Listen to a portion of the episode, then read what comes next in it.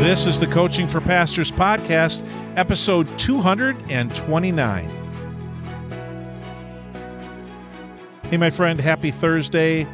I want to read to you an article that I wrote almost 10 years ago.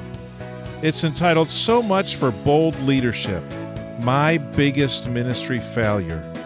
And it was written about a failure in ministry 10 years prior. So we're going back 20 years now. Here's what I wrote. So if it sounds like I'm reading it, I am. But if it sounds like I wrote it, I did. And if it sounds like I lived it, unfortunately, this is my story. Our vision team had spent a couple months working on the focus of our church. We knew, we knew that the Great Commandment and the Great Commission were what all churches should be about. What would make our church any different from all the others? What would it be about our church in our town that would set us apart? What was the itch in our community that no other church in town was scratching? We finally, oh, we finally came up with it. Through prayer and discussion and time, literally months, we came up with the focus, with the one thing that we all realized was lacking in our community and that many of our churches were just weak on. After sifting and sorting our focus to have crystal clarity on what we were all talking about, we came up with what we thought was, as Andy Stanley puts it, the phrase that pays. Now it was time to share that message. We worked out how to communicate that to our people. We worked on symbols and word pictures and posters and clear communication. We got our heads and hearts around it and then worked its message through our lips and fingertips until until we all understood it and better we really believed it to the depth of our beings. The night finally came when our group would share it with our church leadership. We gathered about 25 men in a conference room and brought the whole message forward with signs and symbols and handouts, we began to share our hearts and the cumulative results of months of blood, sweat, and tears. That is, I began to share. I had invited all of our leadership and even one or two that did not have to be invited, but I was gracious. Mr. Nice Guy. I invited them in. It'd be an understatement to say we were excited and it would be an understatement to say that we were passionate as a vision team to share our message with these guys. And then it happened disaster. One of the men I had invited and welcomed in when I didn't really have to, he asked a question. And this question was filled with presumptions that did not reflect at all on the substance of our message. I tried to answer both comprehensively and quickly, and I ended up doing neither.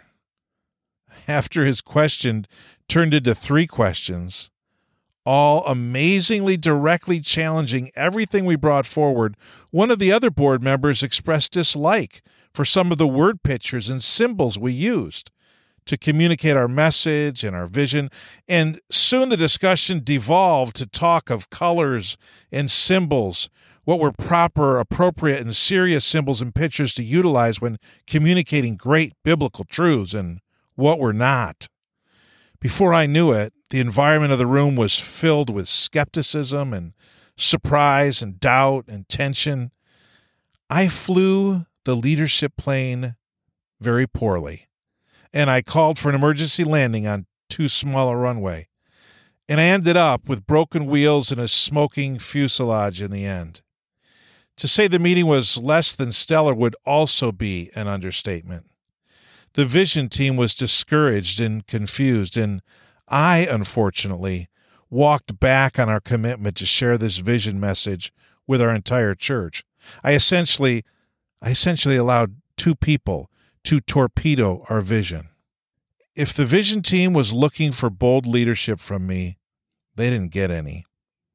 All they received was a weak attempt to retreat and repackage and replay a watered down retread of our original vision. I failed the team as a leader.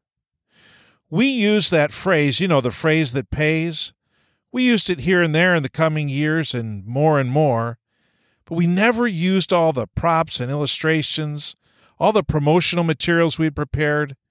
Our vision kind of died, and the team over the next year eventually dissolved into the background. And honestly, my, my leadership during that time, to put it bluntly, sucked. How's that for a biographical promo for coaching for pastors? Really good. So I just shared with you what I think is my biggest leadership blunder of my current ministry. Well, I'm still reading, not my current ministry anymore. Were there others? Yeah, there were others, but I'll never tell. the the the important conclusion though is that I didn't give up. I persevered and I learned from my failure. In fact, I tried to, as they say, fail forward. I used my failure as a time of learning and growing and strengthening. And thankfully, our church actually lived out very well that vision that we had. That that burning vision that all of us were committed to and believed to the depth of our being, we lived that out. And our church became that because we believed it and we lived it and we passed it on. But you know what? If, if you've not always been bold in your leadership, take heart. Every single leader will have his or her failure story. Just don't let it be your last story. Am I today a visionary leader casting epic vision and unforgettable and moving rhetoric, leading boldly where no pastor has gone before? Well, not really. Am I better than I was 20 years ago? You bet I am. And Lord willing, I'll get better. Five years ago, we went through a much larger, broader, grander process to determine a mission and vision in my next ministry. And in the middle of it, there was a huge leadership explosion. But I didn't let it deter us. Was it hard? Yes. Was it difficult? It was awful, to be honest with you. But I remembered from 20 years ago and I didn't let it deter me. And today, five years later, we are, as a church, living out that vision and living into that vision more and more year after year.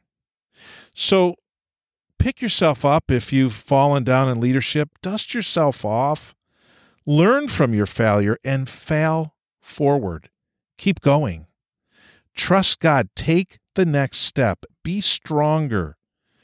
Don't lose hope. And remember that old saying you can't go back and start again, but you can begin today, my friend, to make a brand new end. Why don't you start today? Learn from the past, have hope for the future, trust God, and find leadership success in not giving up. That's my mantra these days, Pastor. I'm just not going to give up. I'm I'm just not going to. The things that would have stopped me years ago, they're not stopping me anymore. Am I discouraged at times? Am I frustrated at times? Yes, we all get frustrated, but we need to be measured by what can't stop us this comes at us, that comes at us, this other thing comes at us. Satan and his minions throw this and that at us. The world throws these things at us. The world, the flesh, and the devil, they all throw stuff at us. But we cannot, we cannot give up. We have to keep moving forward because we play for the best captain. We serve the greatest Lord.